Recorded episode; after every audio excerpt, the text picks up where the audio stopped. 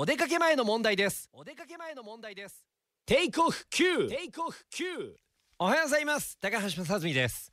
えー、昨日は子供にうまいこと騙されて1時間半くらいですね、えー、公園でサッカーに付き合わされましたけれどももうその その影響で足がもう棒状です。もういや実際棒にはなってないですけども本当に。足腰がもうパンパンでもう痛くてしょうがないんですが、えー、そこが今日のあの話のポイントじゃなくて2月は特に暇です。